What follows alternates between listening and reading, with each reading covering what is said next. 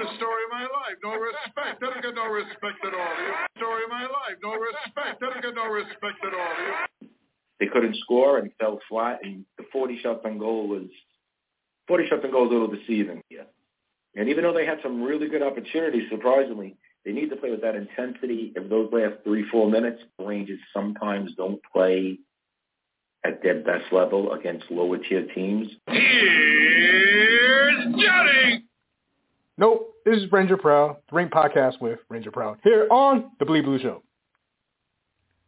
And yes, we are. Uh, the Blue Shirts fall at home to the Carolina Hurricanes. Uh, BleedBlueShow.com.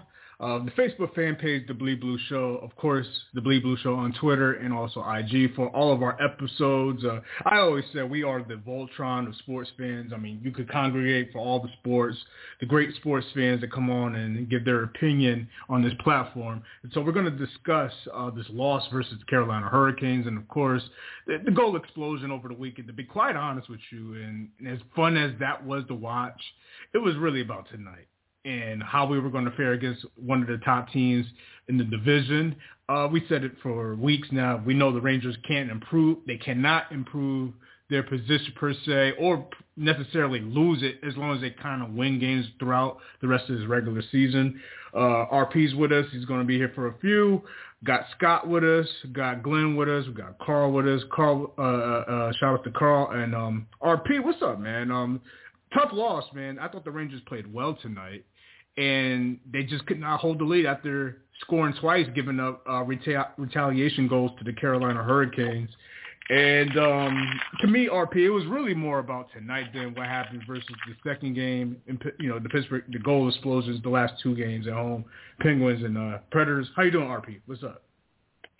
I'm doing good, Steve. How are you? Yeah, you know, it, I guess Yeah. at this time of year, every loss is a uh, a heartening loss.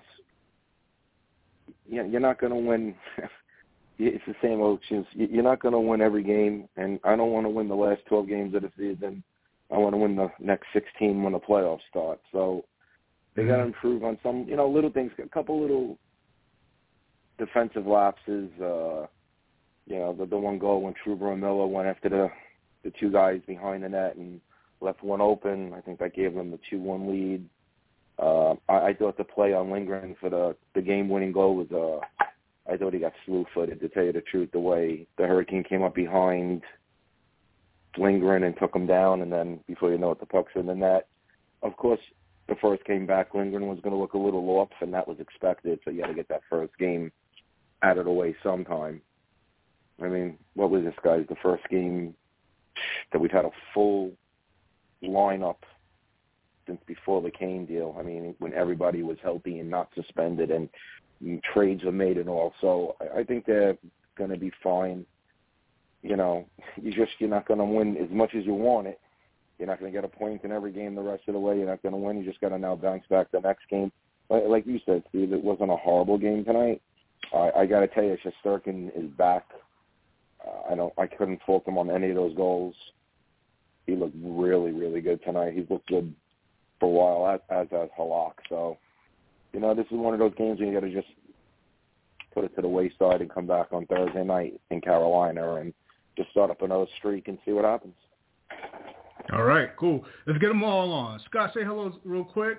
How you doing, sir? And then we'll get going. Say hello real Yeah, quick. good good evening. Um, yeah, this one stings a little bit, but um, you know, you look look at the bigger picture. Um, you know, look look where we were exactly one week ago. One week ago, we were uh, right off that Washington game, and I had uh, I had said even though they had put together a little. Uh, uh, a little three zero and one streak uh, right after that we were on for that Washington game. I said that with the exception of the Washington game, the three before that felt very unfulfilling.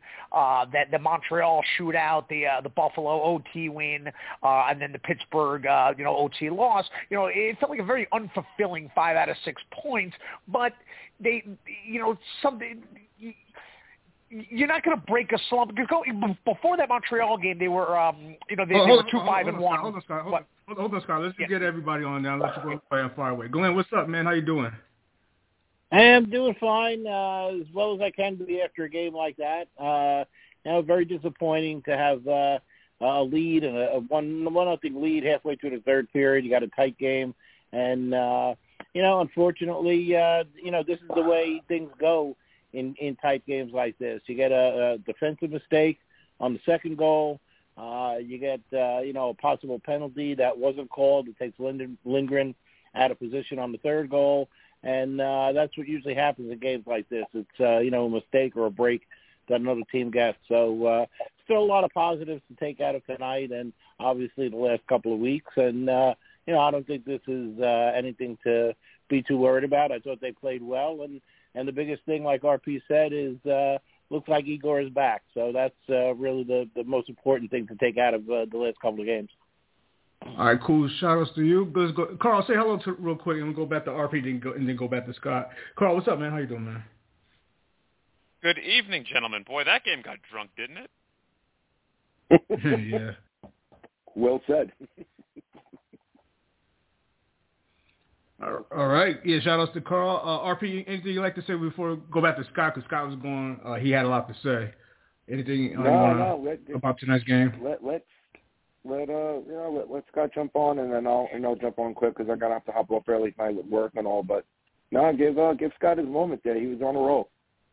Hey Scott, go well, ahead, thank you. away, bro. Appreciate it. Yeah, so I was saying like um you know, I felt kind of unfulfilled. I said that last week. I felt kind of like an unfulfilling five out of six points just because of the way those games went down. You know, Montreal in a in, in a shootout, uh, Buffalo. I thought they were just kind of lackadaisical. Whatever, whatever the case.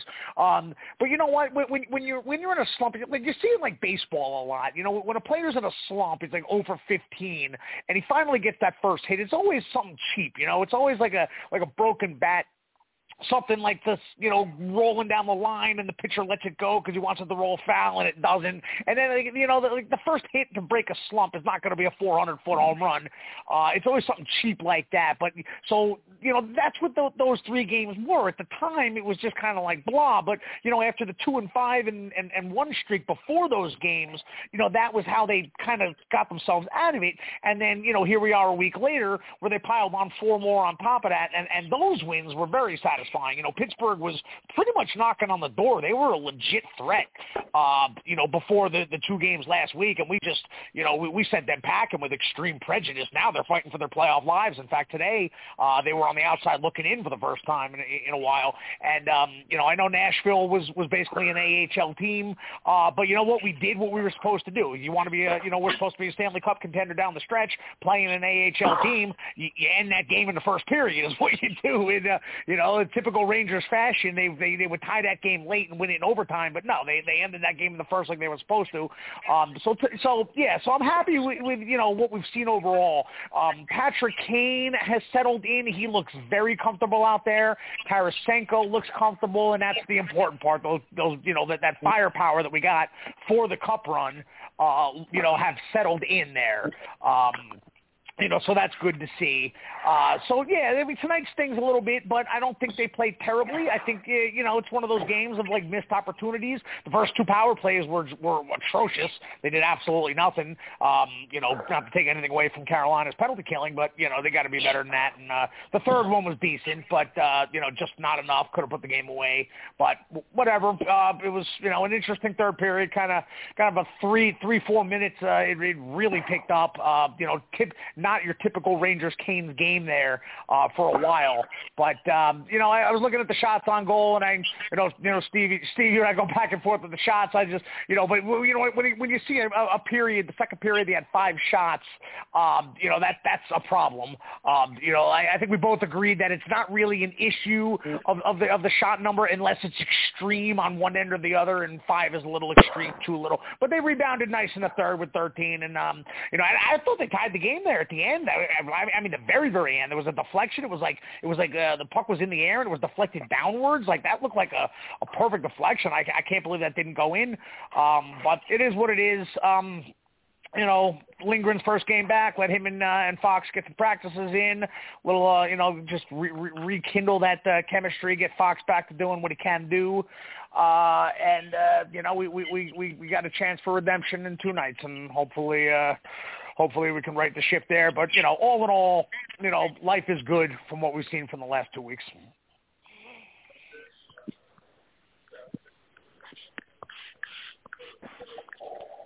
I was waiting for RP. RP, you going to take the reins? You good? Oh yeah, no, I'm yeah, sorry about that. Yeah.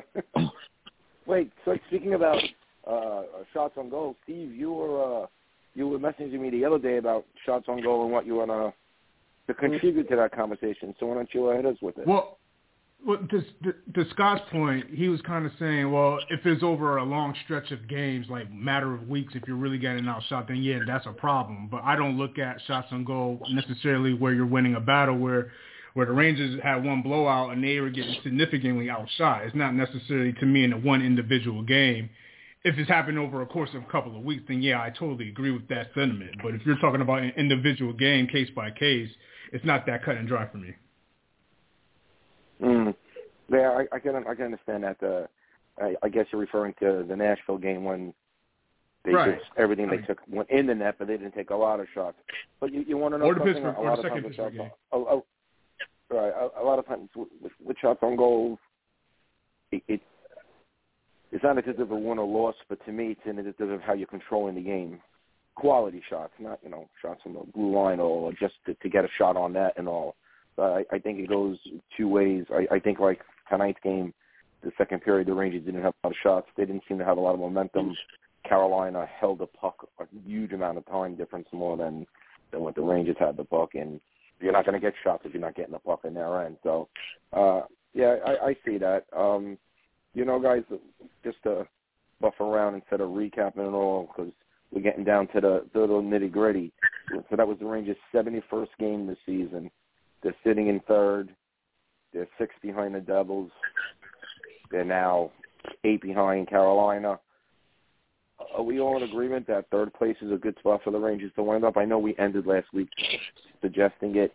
I think it's a little bit more apparent that second place It might be a little bit hard to get to for home ice. Um, we could be playing Carolina in the first round. The Devils are, are really hot right now. So, uh, Carl, Mr. Statman here, what, what are you thinking with the Rangers starting the playoffs? Probably on the road, either in Carolina or in New Jersey. Was that for me, RP? Mhm.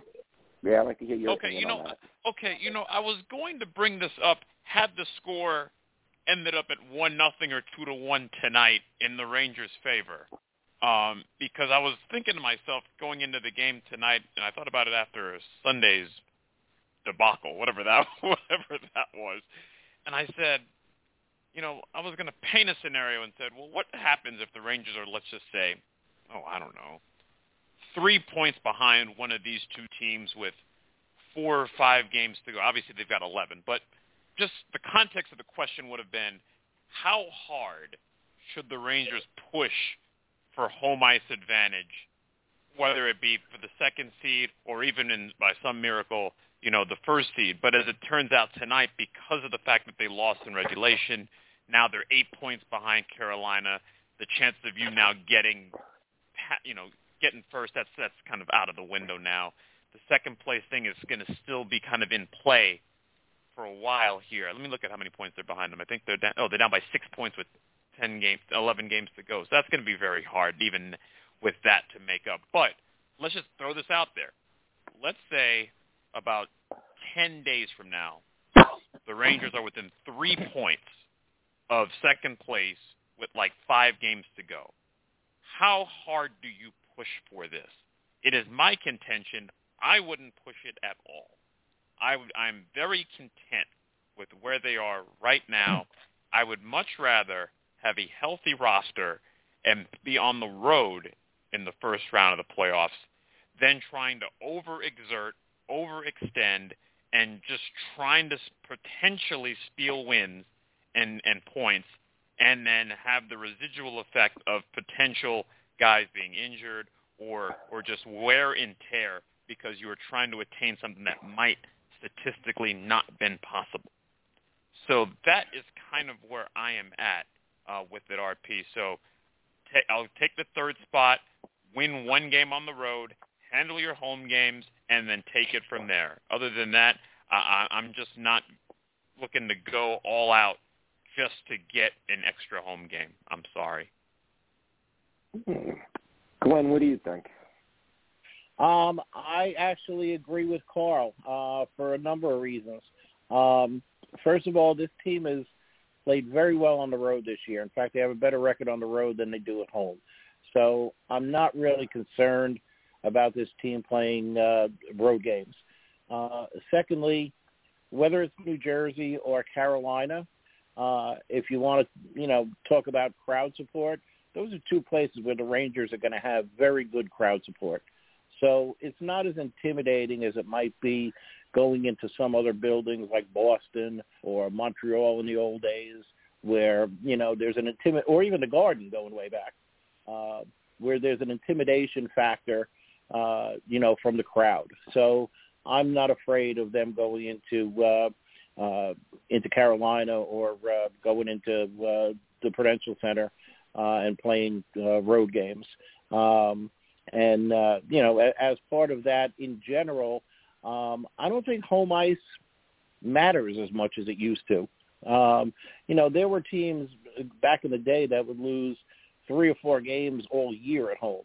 Uh, you know, Boston is kind of in that category this year, but uh, it, it's really kind of funny if you look at the standings how much better uh, some teams have played on the road have actually a better record on the road than they do at home, and I'm talking about you know some of the top teams in the league. So, um, Devils. you know, yeah, yeah. Mm-hmm. Um, when they were getting uh, when they were getting close, it might have been nice to you know pick up that that extra cherry on top.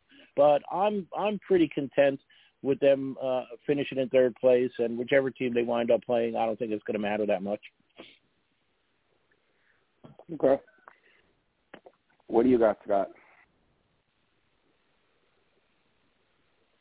What? You know, I'm, I'm gonna. I guess I'll Oh, be devil's advocate here, and and I'll say that um, I do want that uh, that home ice, and yeah, crowd noise obviously not a, not a not a problem, specifically with these with these two teams. Obviously, we could we we, we you know we, we we know we could take over Carolina, and we've been taking over New Jersey since 1982, no problem. Not worried about that, but you know, I don't know if it's just Rod Brind'Amour. Maybe he's the best coach in uh, we've ever seen. I don't know, but you, you know, I've never seen anything like. We brought it up a million times. I've never seen anything like the like like we saw last year with the difference in um in in Carolina just just owning a game and and all of them all all four. And again I and I'll say it again the only reason that uh, that game seven goes the way it does is because of those two power plays. You know Carolina was still the better team in that period but you know, we got two power play goals, and then Carolina went into panic mode in the second period, and then we broke it open.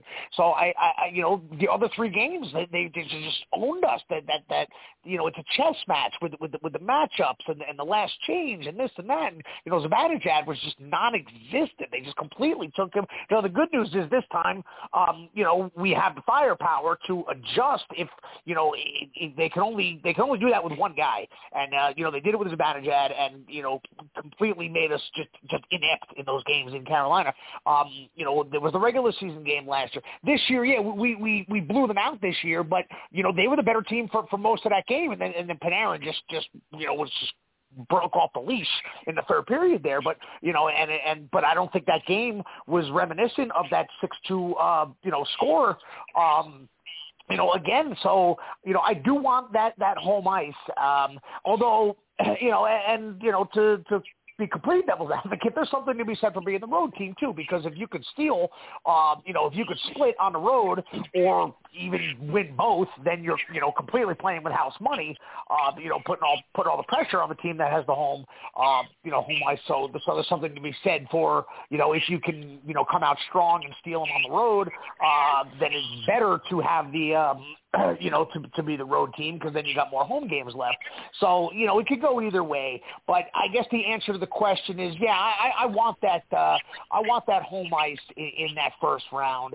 Um, I mean, last year, look, uh, you know, Game seven, Pittsburgh OT at home. You know, who knows how that goes if that game's in Pittsburgh? Eh, you know, we could lose that game. We we could win that game five nothing. Who you know? Who knows? You, you never know. But I'm just saying, it just you know, we win Game seven, come from behind, and you know, we had the crowd noise in our in our pocket there. Maybe that helps us. I don't know.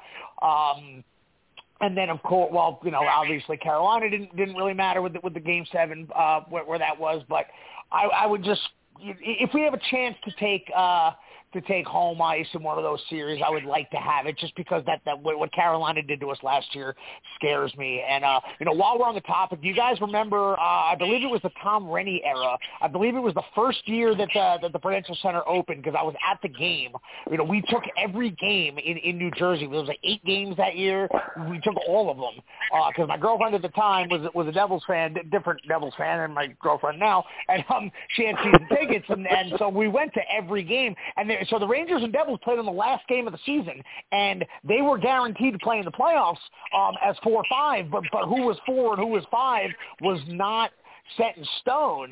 So that game, and, and the Devils had the tiebreaker. So the Rangers had to win it in regulation to get the four seed. Uh, as soon as that thing went to overtime, then it didn't matter, and the Devils would lock down the four seed. So the, the I saw something that I'd never seen before. And uh, Tom Renney pulled uh, pulled the goalie. He pulled Lundqvist in a tie game late uh, going That's for the right. win. Uh, That's you know, right, in, in a tie game. So didn't didn't happen. Um, I don't. It went to overtime. I don't recall who won eventually, but it, you know, again, it didn't matter. Um, and you know, then we ended up winning the series, which is nice. In fact, I think we won that in five, I believe. Um, so yeah, so obviously home ice was not a factor there, but just you know, little little fun fact there. You guys remember? So yeah, the uh, long long-winded moral of the story is yes, I want that home ice if we can get it.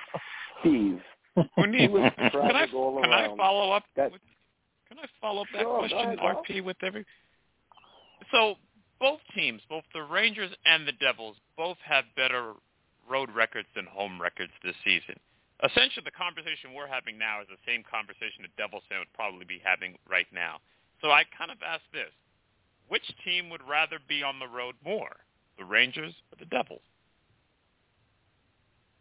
Well, see, to me, that's kind of an unfair question because I think you're going to have plenty. You'll have more Ranger fans at the Rock than you'll have Devil fans at the Garden. And I think when the Rangers and Devils play, it's less about, I, I, other than line changes, it's it's less about home ice. I mean, everything is so close. Travel, it, it's not really road games. I mean, you can see that in the regular season. The playoffs just step it up another notch. I got to tell you, seriously, I don't think either team cares if they're the road team or, or the home team favorite in the series. I think both are playing at such a high level now that it's not as much of a factor as we all sitting here are discussing it. I mean, if the Rangers and Shesterkin and play the way they played over this past week, I think the league's going to be in trouble anyway. I think the Rangers are just playing at that level, despite tonight's loss, because you're not going to win every game, and you know it, it's always something small that it be that's the difference between a win and a loss, and, and you hope the Rangers are on the better side of that for the most nights. I, I don't think in in that scenario, it's I don't think either team cares. I don't think it's that much of a deal breaker if the Devils aren't the home team in the seven game series up against the Rangers. They've played there so much. The Rangers have played at the Rock so much. So, Steve, what do you think? I don't think it really matters. In, in, in a Yeah, lot of I- sports. That's what I was going to ask you, Steve. You've been in you've been in different sports: basketball, football, baseball, We on all the have. road, on and home. So you've seen Yeah, you, we- you guys have seen a Yeah, lot all- more on the road than than I have. You know what I'm saying? So, what, do, Yeah, is it that have, much though, like- different in in hockey though? in Do you think which, do you think hockey has does hockey Yeah. have what? does it does hockey's home ice mean more than football's home team or the NBA's home team? Is it is it overrated? I guess is what I'm asking. It's 'Cause I've seen the slightly Rangers lose a lot of overrated. game I. I think. I here's my theory. I think it's I think it's slightly overrated in twenty in the twenty first century. I think it really meant something more in the twentieth century because a lot of these players in pro sports across the board, any sport, they're so used to traveling. They're so there. There's no fear or the unknown because of social media. You know exactly what's happening in another city. Um, in, in, in an instance. And these players are in their 20s and their 30s. They've seen everything. So I don't think the home ice really makes a big factor, and especially when it comes to Jersey and New York. And I would like to see um, how it would be in the 21st century, a series uh, you know, in 2023 between those two teams because it's literally like right next door to each other. I mean, it's not even considered a, Right. a real, real road game. Like when I say road game, you got to get on a plane and go somewhere. Uh, Glenn, remember we were talking about that, or you had brought that up as far as where would the Rangers uh, practice at Lake Placid. Like, how did it? How was the environment back in the '90s? Because that's kind of, as a fan, I want to see how it how it will be now when it when those two teams face off versus how it was. Because I, you know, I was you know in the teens and I remember the series, but I don't remember the the intricate parts as far as you know, leading up to every game. I remember the series, but you know, but, but we live in a social media driven. Fans are in touch with players and everything that's happening now. That dynamic is just everybody's on top of it now than it was going through the newspapers at the time because everything was through a newspaper at that time where everything is literally. Mhm. You could go on Right. Ranger Proud's Twitter and you know exactly what's going on. You know what I'm saying? So that's how I look at it. I, so I don't think that the, I think it's a little overrated to be honest. I don't think these players are like they don't you know I don't think they necessarily they would choose to play at home, but they don't fear going on the road. Right. Yeah, I would- agree. I would think say the same thing. Yeah, I was Go just going to say, you know, have, ha having lived through that in the in the 70s and 80s and 90s, I, I think it was far more of a factor back then uh, than it is now. Uh, a lot of it might be social media and the fact that you know these players are used to playing in a lot of these rinks and you know playing all over the place. But you know, back in the day, in in, in the 70s, 80s, and even the 90s, uh, there were so many arenas that were just flat out intimidating um, you know, places like Boston and and uh, Chicago, um, you know, with the smaller rinks, it was a, it was a little bit different game there. Um, you know, other places like Montreal, uh, Philly, even the Garden. Um, you know, I mean, it, it, the the uh, the crowd was a factor in the game. Um, you know, I mean, I can tell you, having been at at Game Seven uh, against Vancouver, um, I have never been in an atmosphere like that in my life.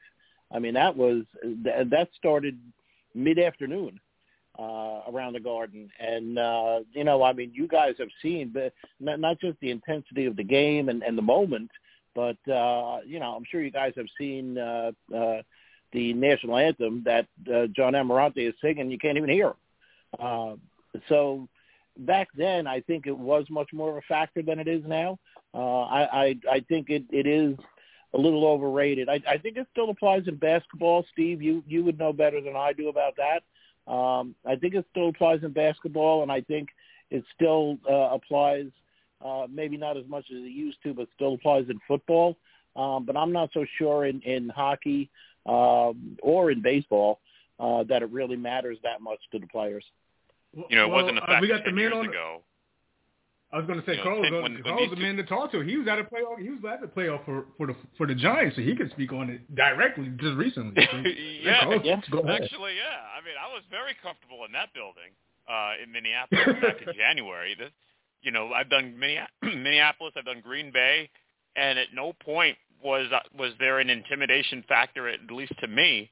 Um, Mhm. I think in terms of in the different sports, basketball has the most because well, one officiating can play a huge role early on in games, even where maybe there's a you know team, the the home team's ought to be a little bit more aggressive than the road team, foul trouble, all that kind of stuff. Maybe they're afraid of you know because the fans are literally right next to you, like literally you can touch the referee in in a basketball game if you're a fan, even though you're not supposed to, as opposed to you know when you're on the rink on the ice, like what's going to you know the what, what are you being intimidated about exactly? You know, you're you're kind of protected and insulated from from the crowd. This is you know nothing major is going to happen. Probably football is a little bit different, um, it, but it's it's sort of evened itself out much more over time.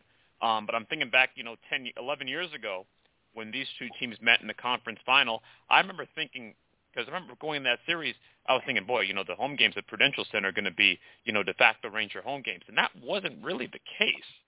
You know, part, you know, the, that the the if you go back on YouTube and just watch some of the video of that series and some of the highlights of that, the Devil fans actually did a very good job of representing themselves, uh, much more than was expected.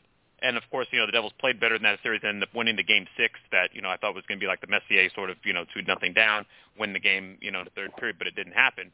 But that's why even now, as we you know we've been sort of putting this in the atmosphere that you know the Rangers play the Devils in a month, that you know they're basically going to have seven home games. I don't think that's going to be the case. I think the, the Devil fans will be much much re- highly represented in that building and will not feel like the road game that you see in January where it's you know 55-45. I think it's going to be much more you know much more like a 70-30, 75-25 kind of split. Right. Yeah, I, I agree with that. Well, Steve, I'm going to pass this off to you because I got to crash. so, All right, the Rink um, podcast with Ranger Pro. Shouts to RP. Go ahead. Thank you, guys. Yeah, four four fifteen is just coming too early lately for me. So, uh, my final thoughts was tonight was just one game, boys. They've been playing really well. Shesterkin is back. I think the team is going to gel even more as it goes on. And really quick, the best fourth line in hockey right now with Motte, Goodrow, excuse me, and um, help me guys, and Vesey. I, I even Gallant said he has to find more ice time for them, and that means less ice time for the first and the second line. They were talking about it today on the broadcast. I think when it comes down to playoff hockey, that fourth line is crucial, and those guys are living up to everything they said before the Kane trade and and all the moves the Rangers made and all. So, uh, you know, keep plugging away. We'll get Carolina Thursday night, big game in Florida on Saturday. So, just keep plugging away, getting ready for the playoffs, get healthy, and uh, I look forward to talking to you guys next Tuesday. All right, shout outs to RP. Thank you very much. Let's do things uh, a little different. Hey, Carl, do you like or mind? You want to lead the conversation tonight uh, for the rest of this episode? Uh, however you want to go with it, or you know, have some fun with it. Sure, why not? Hey, it's for, for first time for everything here. Um, so yeah, I don't mind. I don't mind taking the the reins. You know, RP let off with as he said goodbye. There was one thing that I was going to mention that I wanted to bring to you guys tonight, and that was the fact that Igor Shesterkin has been playing absolutely incredible over the last, I would say, six or seven games. And, you know, a couple weeks ago when we had sort of this discussion about, you know, his quote-unquote rut or, or struggles, and, you know, a lot, I think a lot of us sort of sort of made the, the point that, hey, you know, every goalie goes through this. You know, find any 10-game stretch of time and you will see – you know, a guy not performing to his optimum level. But you see right now, like I, I, the game I think against Pittsburgh on Saturday, independent of the score, like I thought he took Pittsburgh's heart away from them with some of the plays mm-hmm. he was mm-hmm. making. So for for everybody to just kind of speak to, you know, when he brings that level of play to the game, just how much it just just just zaps some of the energy out of the other team and maybe we can see we may not see it you know the rest of the way going here but if you can bring that to a potential first round playoff series, just how much of a difference that would make. Glenn, Scott, either or. Uh, sure. Sure, I'll take that. Yeah, um, obviously, you know, with the team gelling uh, at the right time, um, we, we were all concerned about Igor, and you know, he's the key to the whole thing. He is the cornerstone. uh, getting him back to Vezina caliber of last year, and I think he has. And you know, I want to give all props to Benoit Allaire, our goaltending coach. Well, I don't know why this guy like is. I mean, I mean, fantastic that he's been the Rangers goaltending coach for 17 years. I don't know why he's not trying to get something bigger, but thank God he's not. Um, because you know he fixed everything with RP that pointed out like weeks ago that you know you could tell the positioning was off. I mean, I, I didn't have that keen of an eye. I couldn't tell what Igor was doing wrong, other than just letting pucks in. Um, and uh, he apparently has uh, has worked on that. And the last couple games, he's been fantastic. Um, so it looks like uh, he has fixed them. So uh, you know, got to give all props to uh, to Benoit Allaire. You know, this is the guy that you you know turned you know Valiquette, Cam Talbot, um, you know Georgiev, like you know these these guys, like like we we've always had such a great one-two combo. And here Halak, you know Halak started off terrible. Um, you know same same with Georgiev. You know they both had uh, you know terrible first halves of the year. Halak turned it around a lot quicker, but um, you know they they both did, and and and you know, you know, this guy can turn anybody into a, a phenomenal goaltender, and you know, can tell some. And even Lundqvist had his problems. Um, you know that that he had to rely on uh, on on you know this coach to to fix. So it, it's amazing that some of the best goaltenders in the world that we've had, uh, you know, can still get fixed by our goaltending coach. It's it's fantastic. So uh, both of them, um, he and Igor, yeah, absolutely spectacular news that uh, Igor appears to be fixed. So uh, very happy about that. Also, while we're giving out uh, accolades, I guess uh, just the whole fourth line uh, in general. Uh, you know, Tyler Motte with his third goal in four games. The fourth line has scored five goals in six games. You know, uh, Motte's three. Goodrow had one, I think, in the Pittsburgh loss, the OT loss. And uh, Vesey had one. I wrote it down, but I can't tell. It's too dark. Uh, somewhere in there, somewhere in between those games, Vesey had one as well. So uh, it's good to see the fourth line getting production. Um, you know, can't stress enough how Tampa's fourth line just owned ours last year. Um, you know, I, I love Ryan Reaves when he was here. He he served a, a major vital role of uh, instilling toughness all throughout the lineup, and he did that. So, you know, God bless Ryan Reaves. You'll be missed. But the, on the other hand, when Ryan Reaves was on the ice, you got you're just not scoring a goal.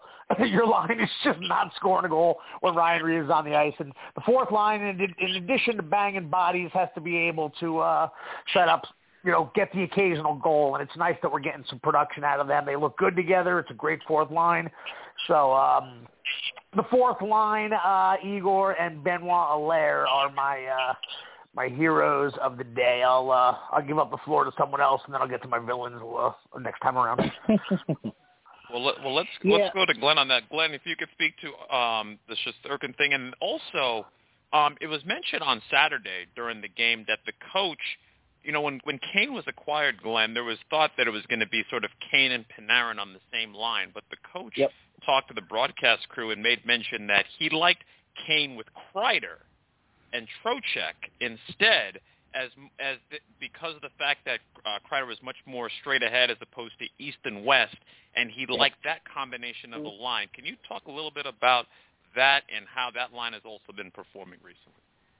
Yeah, Carl. Actually, that was something I did want to uh, mention tonight. Uh, when uh, you know when Kane first got here, and uh, you know he was on a line with Panarin for a couple of games, and you know I, I think we all kind of hoped that wow, wouldn't it be great if they you know really uh, recapture what they had in Chicago and and uh, you know it would just be a nice story. Um, but obviously they were looking for each other a bit too much. There was too much east west going on, um, and uh, you know I, I I as much as I would like to have seen it work with them together, uh, I think Gallant taking Kane off that line uh, were, or moving Panarin up worked well uh, because I think that second line that you got with Trocheck and Kreider and Kane, I mean, obviously you got Kane who can score, uh, but he really sees himself more as a playmaker. Uh, you've got Kreider who can score, and you've got Trocheck who's been really hot uh, since that line got put together as well. So, I mean, I think the construction of that line is what you would want to see if you're trying to put together uh, a, a line with complementary talents. Um, and I think with moving Panarin up then on that line with Tarasenko and Zibanejad, you got kind of the same thing. You got Panarin who can score, but he's more of a playmaker. You got Tarasenko who uh, is shoot first and ask questions later. And obviously you got Mika who can do both. So, uh, you know, as much as we wanted to see maybe the, the Panarin Kane connection work, uh, I think if you really look at it logically and look at it in terms of of uh, you know talent composition on each line, um, I, I think what they've got now, what Galanta's put together now, has been working, and I think it's going to continue to work. And uh, as I had said a couple of weeks ago, now uh, with the third line as well, even though producing as much as we'd like to see, although uh, Kakko got a goal tonight and uh, Chytil got a goal, uh, and then Lafreniere scored uh, earlier on. So, you know, it, if they're not producing, they're still uh, providing a lot of energy. Um, they're, uh, you know, giving the, the top two lines a rest because they can be out there for a full, uh, you know, play play a, a, a good amount of minutes. um, so that the uh, the time on ice for all the different lines is spread out well. Uh, and I think this team now is, as I said, as somebody had mentioned earlier, uh, with Carolina, if you're going to take out one line, it's a it's a little bit of a matchup nightmare because it's like who do you who do you take out? And as we've seen with this team, uh, a different line can be in the spotlight uh, every night.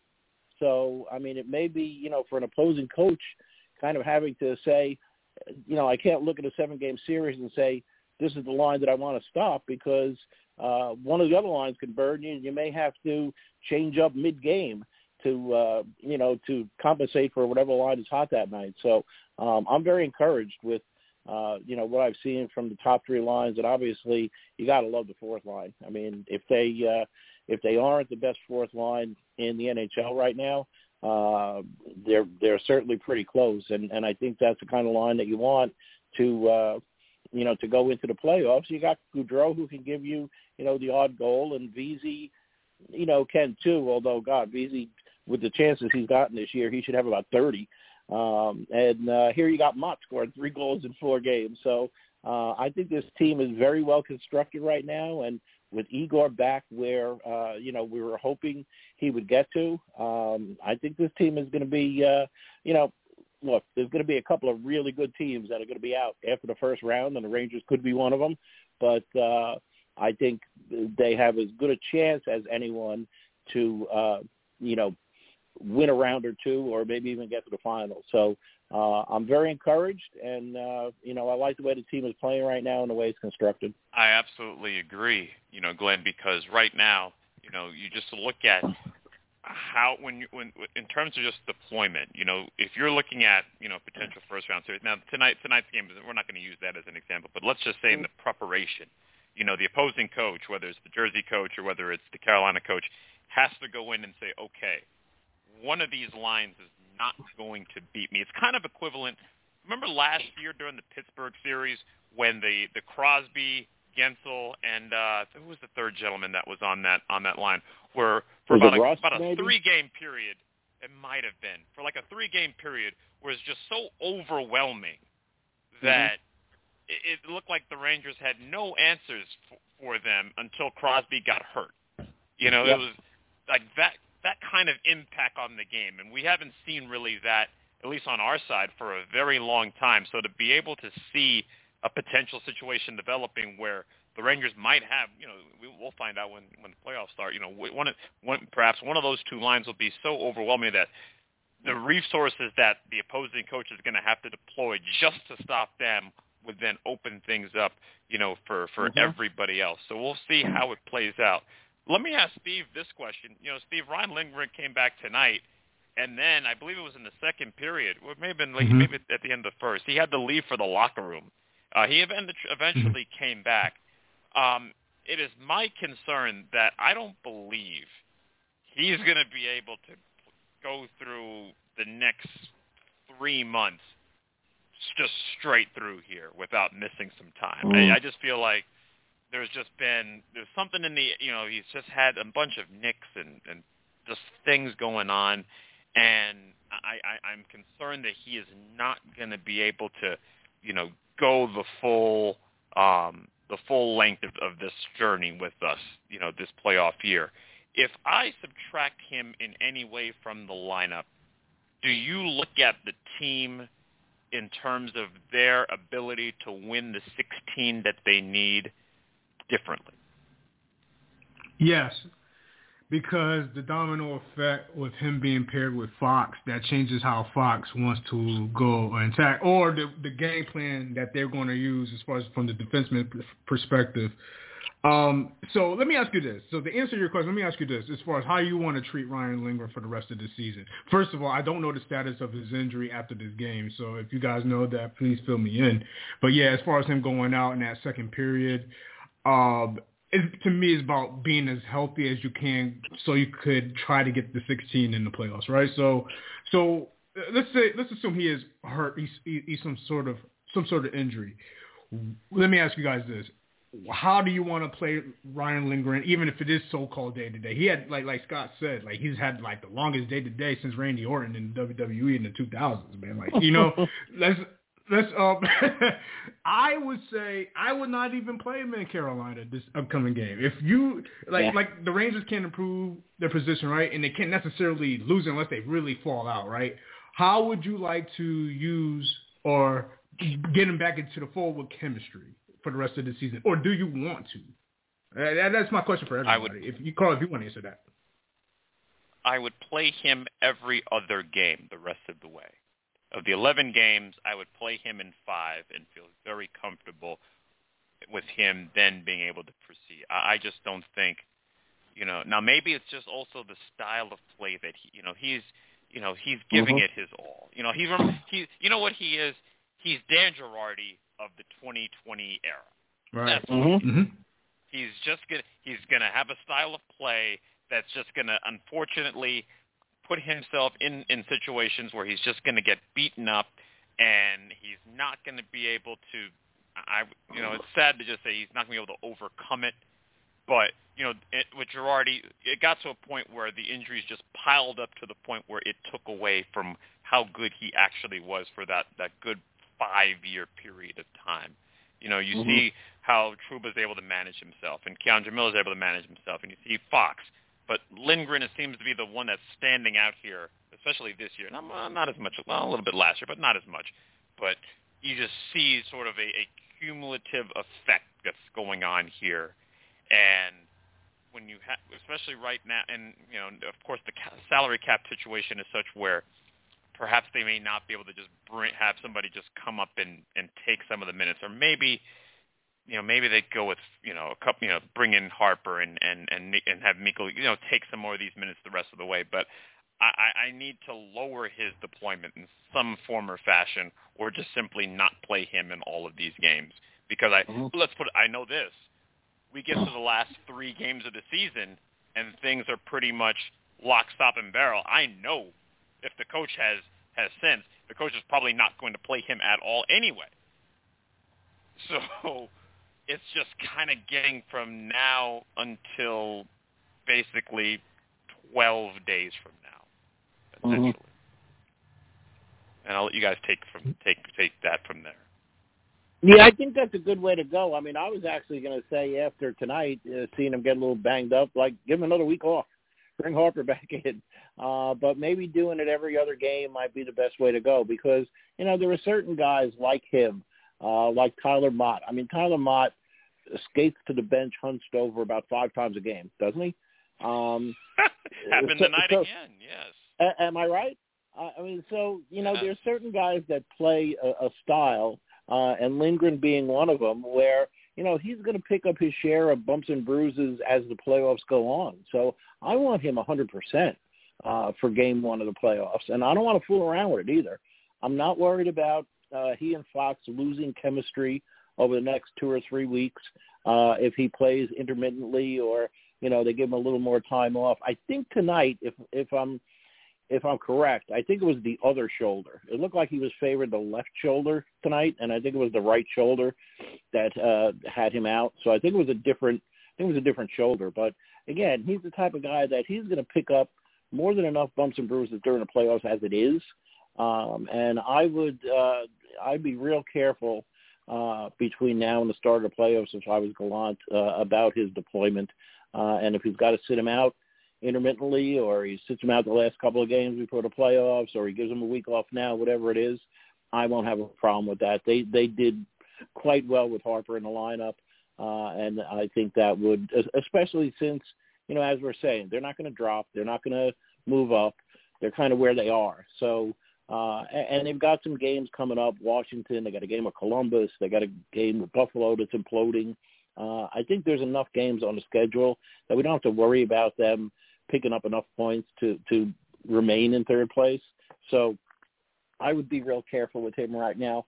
Uh, the other guys that, like I said, Kane looks real comfortable. Tarasenko, you know, I'd play those because you want to let them continue to develop that chemistry. But I'm not worried about uh, Fox and Lindgren using it. They know each other too well. you know, t- to your point, uh, Glenn, as I'm looking at the, the schedule here, uh, after they play Carolina Thursday, they have a day off before Florida Saturday, two days off before they play Columbus. That would be the rest day I would give him myself.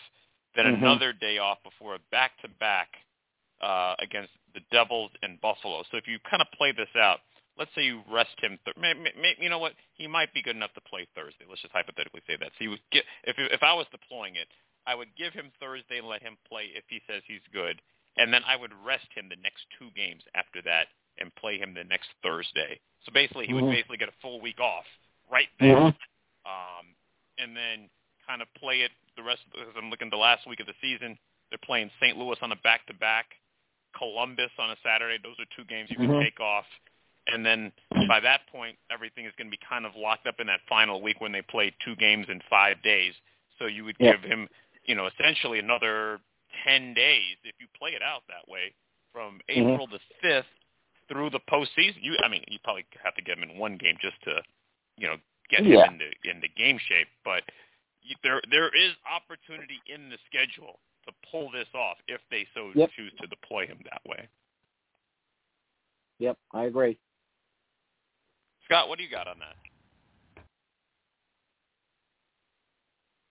I think Scott wants to find another No, cheesesteak. No, I got it. What, I- what I couldn't get was uh, swipe. To, I, I couldn't get the swipe menu to come down on the phone so I could unmute it. It just like my thumb was not. I don't know. My phone. I don't know. anyway, um, yeah, I think I think we can go out on a limb and say the Rangers cannot get caught. They cannot become a wild card at this at this point. I looked at it like uh, there were the only legitimate threat was was Pittsburgh, and and we blew them out of the water. And that's that's not a legitimate threat anymore. The Islanders, I looked at the numbers uh, yesterday, and I think I think the Rangers would have to go like five and seven, and the Islanders go twelve and zero to catch them. So realistically speaking, we're not going lower, so that's guaranteed. So that's good news if they wanted to uh, consider giving these guys a rest. And yes, and Lindgren definitely they can use as much time as possible. I'm you know, I want I don't want anybody to get rusty. Uh, you know,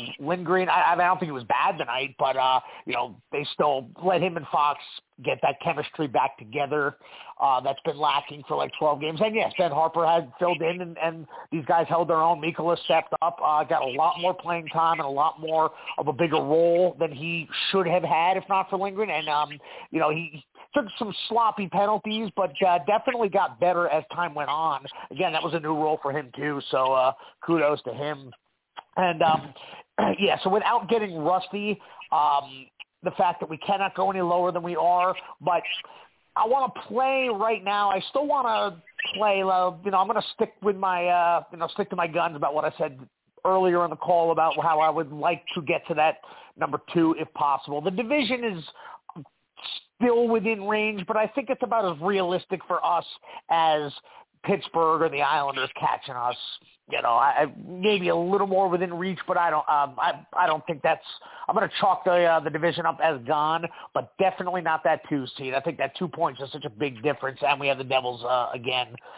Um, but if that becomes out of reach and it looks like we're locked in third, no higher, no lower, then uh, yeah, as much rest as possible for you know for pretty much all the guys. You know, spread it around, uh, definitely spread it around. But yeah, let uh, let Motte Motte absolutely earned himself a good solid three four days in bed, and uh, you know Lindgren let him get some. Uh, uh, you know, get back in the groove, and then by all means put him right back on the bench for a game uh, down the stretch. He is a he is a precious metal is what he is. he is the he is the, he is the hope diamond, and you know you just don't want to drop it and shatter it. it, does, it does. He's an absolute tank, but he does he does get hurt. Uh, you know. Quite often, unfortunately, a little more often than we would like. So, yeah, as much rest as possible without going the rust route. If we are locked in third, right now, I still want second. Absolutely. You know, the Rangers are up 10 points on the Islanders in the in the race for third slash the first wild card spot with 10 games to go. I mean, And the the game Rangers would basically, yeah, the Rangers would basically have to have like the all-time collapse for this to even Yeah. even come into play. So, you know, I, I don't Not think gonna it's very much a factor. You know, Sure. probably you know, one last one last thing. I guess we can. One last thing I wanted to bring up tonight, uh, gentlemen. Um, I don't know if you guys had heard about this. Uh, a couple of days ago. Uh, the QMJHL uh, from the Ontario, uh, uh, the Quebec uh, Hockey League, is going to ban fighting effective next season. Ah. Hmm. And I I was wondering if you guys had caught this. Um, and they have been trying to do this for a couple of years, but they're going to implement this in in the start of next season. And this has led, in, in especially in Canada, there's been some discussion about this, and maybe maybe even in the states uh, on a lesser level as to the role of of fighting in the game. You know, there's some leagues that ban it, and then of course we know in the NHL that it exists. And I do, I'm actually for this 100%. Um, I don't know what you guys think. I'll throw it out to everybody. It, it just seems, at least to me, that a lot of times when we discuss the NHL, we almost rarely discuss the great games, the great goals, and the great play, but we seem to talk a lot more about the hitting that may be leading to you know injuries or the fights that take place. Just go on YouTube and like type compare like a great goal to a, a hockey fight. And you'll probably see far more views of the fight than you would of the goal. And just for the just for the health of the sport, I wanted to throw that out there tonight to see what you guys think of that because it plays off the discussion that we had last week about growing the game. And I feel like we need to kind of evolve in terms of the sport. Well, Well, that's a tough I one. um, Go ahead, I Scott. am You go one first. hundred percent. What's that? I said, go ahead, Scott. You go first. Oh, okay. Uh, yeah, I just kind of grabbed the reins there. um, I am 100% in favor of fighting in the sport. Absolutely. And we were talking last week about what separates hockey from other sports. Fighting is definitely one of them. Uh, there's a culture. Um, I don't know if you guys have ever seen the movie Goon. Uh, yes, it is a ridiculous comedy, but it's it's it's a fantastic movie, uh, highly underrated, and it's all about the hockey fighting culture and just the respect that these guys have.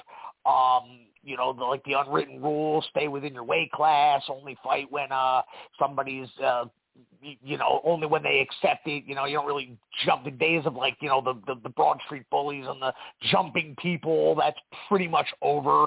Um so you, you know it's definitely cleaned up to the point where the fights are, are so rare these days that they're uh, that they're that much of a you know even better. But I, I, I still think it has a, a part of the game. Um, it, it's the only sport in which this is one of the things that separates hockey from the other sports. It's the only sport where it serves a purpose. Again, if you you know it's a different game. Yes, it's a lot cleaner um, and and a lot less fighting, but it's a lot more physical. Like- you said, we, we uh, Carl, we, we we talk about the hits. You know, we're all about the hits. It's just a physical game. You know, you can't you know finesse like a like an '80s Oilers team is not going to win the Stanley Cup anymore. You know, you you you you, you know the, the Bruins are a perfect example of what it takes. Uh, you know, obviously they're just perfect in every aspect of the game, but you need a team that can that, that can bang the boards. You know, uh, that was one of the things that the Kings did to us in 2014. Um, you know, we had leads in all those games, and they just hit the crap out of the Rangers. They, you know, finishing their checks, they just wore them down, and before you know it, they're back in the game and tied it and, and winning it in overtime. So um, I, I absolutely think the fighting still has a, a part of the game as long as the etiquette is uh, is met. You know, you know what the, the perfect example. Um, there was a fight maybe like 10 years ago. I'll see if I can find it. I want to say it was Paul Bissonnette um, of, of Arizona and somebody else. And the two dropped their gloves, and the one guy looks down. He's right over where his glove is. He's like it's like right between his legs, and the other guy looks at him with his hands up and and stops, and he points down to his feet. He lets the guy look down. Kick the glove away. They move three feet to the left, you know, and a little Mhm. nod, a little nod, and then they go. They beat the crap out of each other. Like, like how? That, that's just beautiful. You know, that's poetry right there. Two guys about to beat the hell out of each other. Oh, hold on, hold on. Yep, you're gonna trip over that. Okay, now we're good. Let's go. Like, like that's just the etiquette right there, and stuff like that is really brought out in the movie Goon. If anybody hasn't seen it, it's a hilarious movie. Um, it's just all about the fighting culture, and I think it, it it's part of the game. And as long as you have guys like Panarin and guys like Brad Marchand and Tom Wilson, uh, you're gonna have if these guys are gonna collide on the ice, you're gonna have to have fighting as a deterrent. Uh, otherwise, it's going to be open season on on your finesse guys. That's the way it's always been. I think uh, it's Mhm. the way it's always going to be. I want to keep I want to keep Mhm. fighting in the game. I'll, I'll be real quick. I'll be real quick. Uh, then we could go to Glenn and then get final thoughts. Um, I'm not necessarily for that change. Um, the culture change. I mean, I want to know the motive behind it, and I understand that committee, the board, the board of directors and the committee want to figure out sanctions and certain types of punishments to make it truly like you know finalizing as far as what happens when fighting does occur. But that that's what that sport is particularly all about. I'm sometimes change is good and sometimes change is not good. I don't see how hockey or fighting in hockey is necessarily a bad thing. You know. That's just what men do. You know, sometimes men go on, you know, they play, they play a game, it gets physical, sometimes you just have to duke it out and they've been doing it for decades, 100 years. I don't necessarily have an issue with the fighting. Um, it's more so with, you know, you know, dirty hits. Those are the, the, the issues I have with any sport. Um, but it's pretty much if they set the precedent of fighting is banned, what is the uh, WHL going to do? What is other junior leagues going to do? Will it reach up into, let's say, the collegiate ranks or even the the professional eventually? So I think that's kind of more of how I'm seeing the story as it is. Because if this happens in this circuit, how is it going to eventually flow across the other circuits and other leagues across the world? And uh, we can go to Glenn on that. Yeah, I'm I'm kind of old school on that as well, but I guess I'm I'm a little more evolved, old school. Um, I remember the days of the Big Bad Bruins and uh, uh, John McKenzie and uh, and those guys, and, and obviously the, the Broad Street Bullies, and you know, I mean that was that was a little ridiculous. Um, you know, I mean, and I think it kept the popularity of hockey down because it was looked at as you know beneath a, a major league sport. Um, and I think as they started to get fighting out of the game, now I remember I, I think it was 1989 or 1990 um, when uh, uh, Detroit was coming into the Garden, and the back page of the papers were all about the heavyweight bout that was coming up at the Garden tonight between Tie Domi and Bob Probert. Uh, it wasn't about the game; it was about the uh, the heavyweight fight that was coming up, as if it was Ali Frazier. Um, but um, I think it still has a place in the game. I think that, uh, as Scott mentioned, it it keeps uh, keeps players, the the tougher players, maybe the more aggressive players, from uh, taking liberties with, with some of the skill players. Um, the, the amount of fighting, you, you don't see fights very much anymore. Um, I think most of the time when you do, it's between two guys that fight. Um, you know that that's uh, what they do. I saw last week, uh, and I forget who it was, but it was Ryan Reaves. It was a young kid uh, who wanted to take on, Ryan Reaves, and it was Arizona. Okay, you saw that. And I mean, they kind of danced around the ring for about a minute and a half. It seemed like, uh, and, and then the the kid went after him, and Ryan Reaves kind of grabbed him and like uh, wrestled him to the ground, and that was the end of it. So there is kind of a gentleman's agreement where you know Ryan Ryan Reaves could have kicked the hell out of this kid, um, but he didn't do it. Um, the so I think that you know, most of the fights that you see these days are not a fighter uh, picking on somebody who doesn't really fight that often. Um, but I think there still is a place in the game for it. Uh, just to kind of, and, and sometimes fights calm things down in a game. Sometimes, you know, games get a little chippy. Guys are, you know, elbows and sticks and everything. And, and sometimes a fight calms things down. So as long as it doesn't get crazy like it did, you know, back in the old days, um, I think there's still, you know, a place for it. The one thing that I would like to see them do something about is what we've seen, obviously, uh, with Trouba a couple of times this year, where you know he throws a clean, hard hit, and then somebody comes flying after him.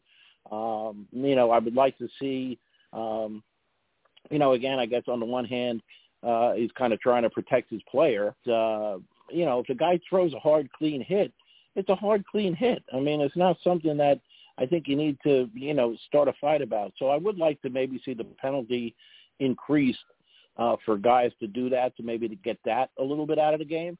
But uh, for the most part, you don't see fights that much. I think it's at a uh, an okay, acceptable level, uh, and mostly among the guys that brawl. So uh, I wouldn't want to see it taken out either. So right now, this league um, has had a penalty for the last three years where not only is it a five-minute major for fighting, but it's also like 10-minute misconduct. So Right. in a 60-minute game, you're basically giving up 25% of the game just to fight.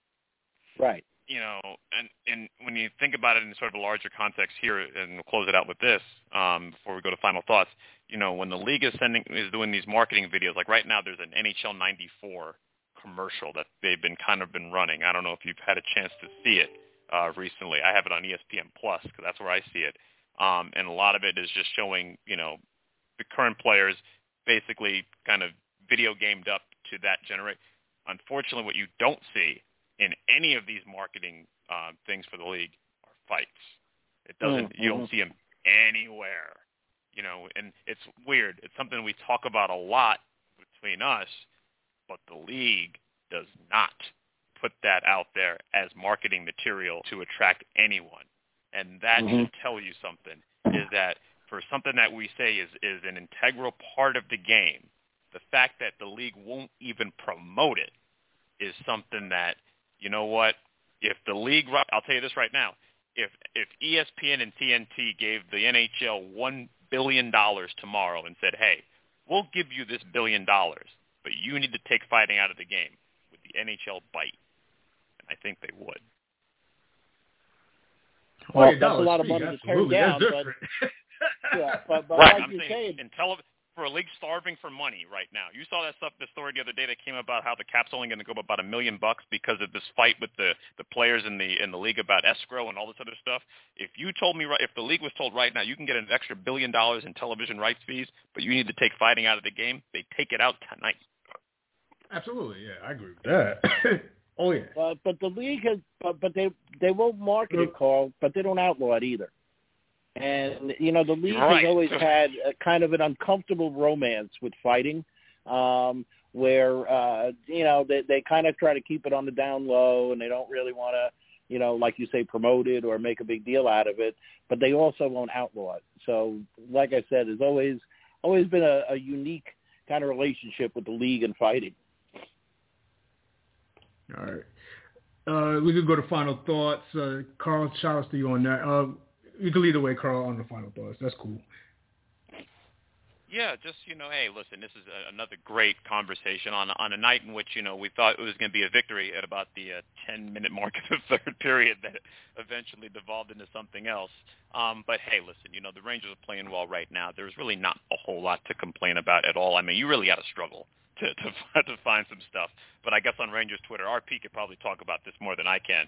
You know, maybe they're complaining about you know uh somebody. Well, so there's always a whooping boy somewhere. so hey, we got we've got by the time I think we talk next week, I uh, the game is, is against Columbus on Tuesday. Yeah, we'll be at two weeks. Two weeks. Bye week next week. Bye Oh, week. two weeks. Got a bye week next week. Okay. Yeah, two weeks. We'll be back two weeks. Uh, so that'll That's be after that got. Buffalo game. Thank you, gentlemen. Thank you. Shout out to Carl. Uh, Glenn or Scott, real quick, on a, a minute or two on the final thoughts. Yeah, Scott. Oh, okay. Um, I had something relevant actually when you guys were, uh, were were talking about like TV money and whatnot. I actually have an epic rant uh, about the NHL marketing department. Yes, I'm not done with them yet. Um, just getting started on them, but it's pretty long-winded, so I will save it for the next time. And I guess I'll use my final thoughts to point out that uh, Alex Ovechkin got his 40th this year tonight. Uh, so I was doing the math. He's 75 away. So if he doesn't score at all for the rest of this year, which he will, of course, but if he doesn't score at all for the next 10 games, he needs 38 followed by 37. Uh, so it's really starting to shape up. And I think he's got 10 games left. If he can get five in those 10 games, making it even 35 and 35, uh, then it's, uh, we- you know, the, we're, officially going to be, uh, you know, on code red alert to look out for that record falling. I'm pretty excited. I really hope he, uh, I really hope he does. Yep. So that's what I got tonight. Well, j- just to follow up, Scott, that is a record that I never thought I would see broken. Yeah, So, uh, so kudos kudos to Alex Ovechkin, who uh, um, I I would take over Sidney Crosby every day of the week. So there's that. Uh, but for my final thoughts, I want to divert a little bit away from hockey. Uh, and uh, Steve, I'm sure you'll be talking about this on the uh, Knick podcast. Is uh, rest in peace, Willis Reed. Um, I remember that uh, 1970 uh, Game Seven win against the Lakers. Uh, if you guys can believe it, that game was not on TV. Uh, it was not on ABC, or there was no ESPN, or there was nothing. That game was not on. Uh, I remember listening to it on the radio uh, with Marv Albert, and uh, the game was, if I remember correctly, broadcast like at at 11:30 or midnight that night. Um, you know, after the game, there were blackouts and, and everything else. So um, it was a much different world back then uh, as far as the NBA goes. But uh, one of the, one of the great Knicks of all time and the great players of all time uh, who passed away today at the age of 80, Willis Reed. So rest in peace. All right, shouts to Glenn. Yeah, we're actually uh, talking about that tomorrow at 6.30 p.m. Eastern. Uh, Chris is definitely going to say a lot about that on Willis Reed. So feel free to hear the playback or call in at 6.30 p.m. Eastern uh, on that Willis Reed episode on the Knickerbocker Avenue Fan Forum. Um, two things, or one on the hockey. Um, uh, Nathan MacKinnon is just a special player, a guy who's been out all those guy uh, all those games and still is top five in points. Uh, unbelievable, man! I just just a, just a, a machine. Uh, Jason Robertson of the Stars. I know Carl, you've seen a lot of him play. Um, he's a fantastic player, you know, in that Western Mhm. Conference, and see how that Central Division is going to play out. Uh, now that the Avalanche is say, all right, we're, we're tired of uh, these teams, you know, the Stars and um, and the Wild in our way. They're just gonna they're, they're gonna. I think they're gonna come back and come out out of the West. I don't see why not. Um, you guys touched on uh, Ovechkin, and that that's just sick, man. Like all those goals after all these years, and he's still doing that at a high level is just amazing. And, and Scott will be on watch as far as Ovechkin's goal, goals, but uh, yeah, I mean, as far as around the league, we already know it's just the same old with the uh, top. You know, the guys on the Edmonton guys are just leading. You know, with with all the scoring, but that's all they got.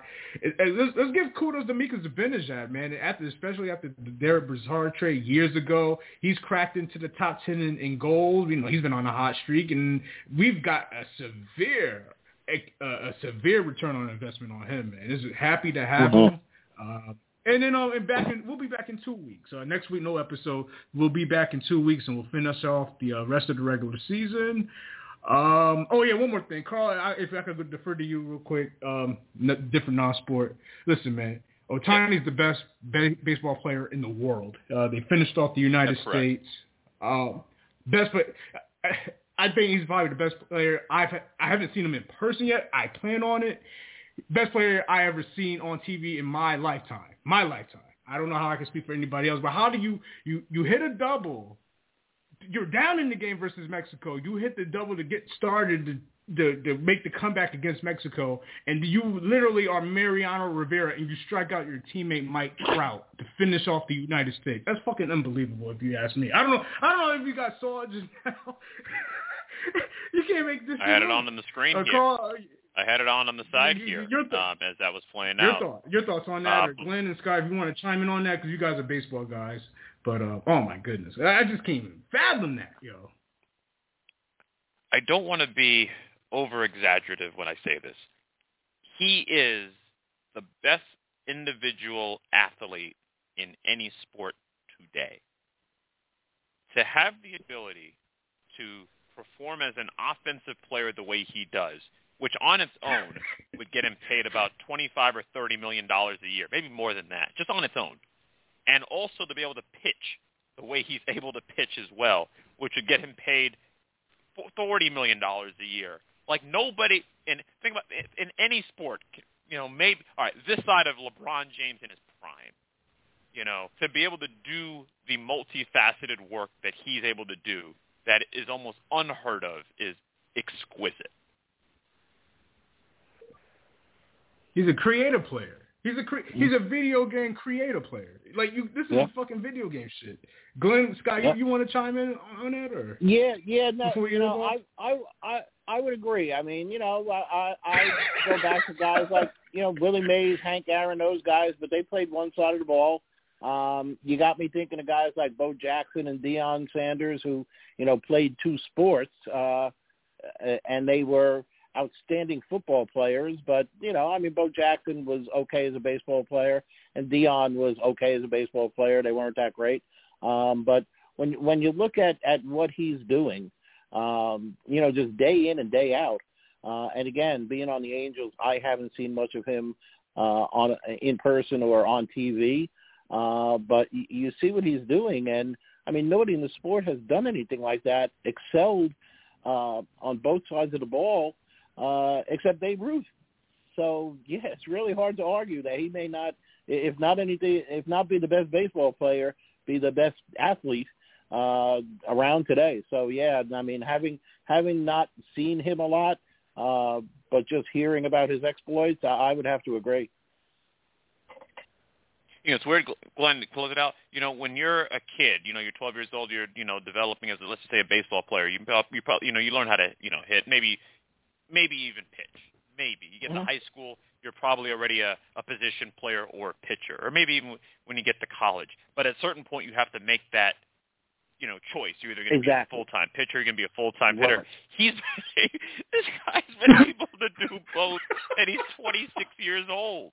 This is insane. I mean, he when you think that he could make the Hall of Fame. I mean, obviously he's still young in his career, but when you think that he could make the Hall of Fame as either a pitcher or a hitter, that really mm-hmm. says something. And, and just think about it like this, Glenn, and just the fact you have these, you know, grown men who are trying to make the major league, you know, like in the double A, single A, triple A, Boston, you know, blood, sweat, and tears just to make the major. And he's doing it literally effortlessly both pitching and hitting. It's, Carl, I'll go back to you and then we'll close out. Because I remember what, last September, Carl, we uh, I had this conversation and arguing with these idiot Yankee fans. So, shout out to the idiot Yankee fans because when when when Aaron Judge was on his way to the the MVP and the home run record and all that, I even said then he's not Ohtani is the best, best baseball player, even though Judge is going to get the MVP. And, and this is why. This is why. You don't saying? There's a difference when you're on a team that's terrible, but you know, Judge hitting all those home runs and you're you you cruise through a you know a first place.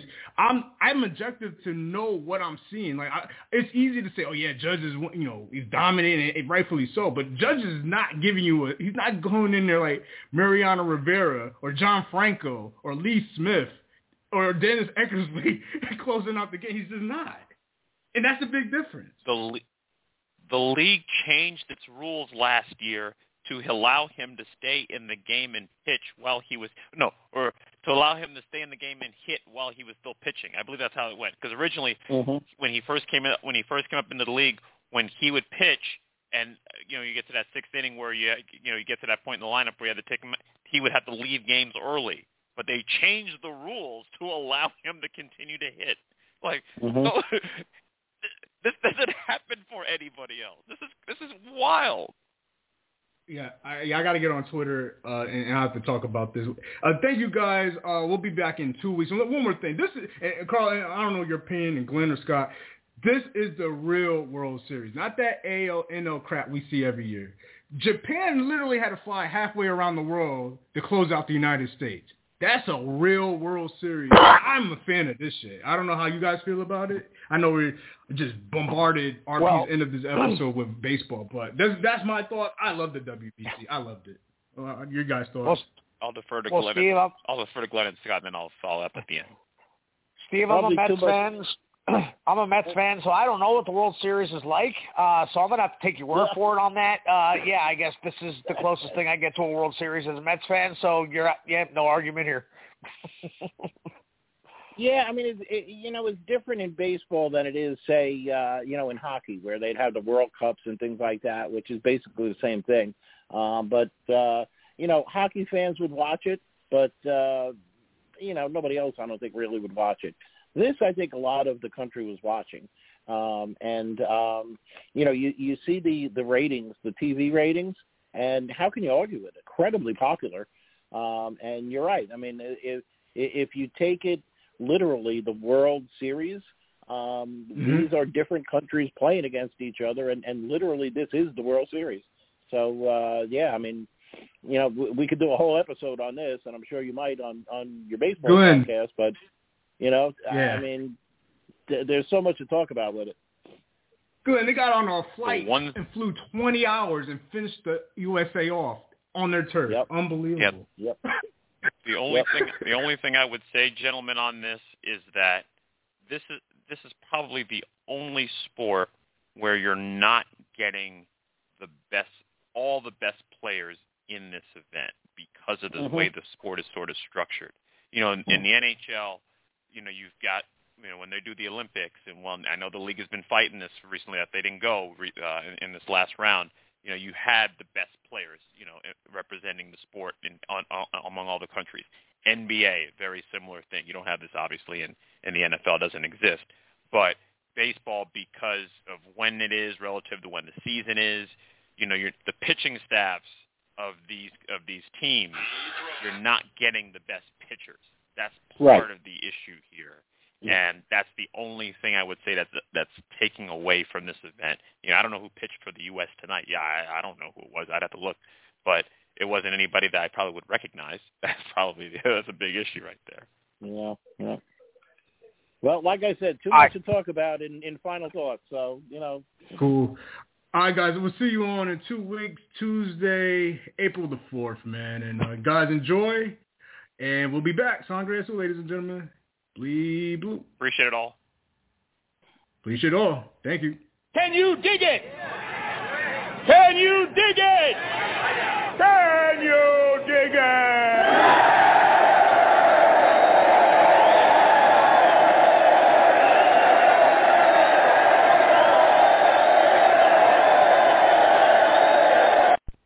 bloop, blee bloop, blee bloop, blee bloop, blee bloop, blee bloop, blee bloop, blee bloop, blee bloop, blee bloop, blee bloop, blee bloop, blee bloop, blee bloop, blee bloop.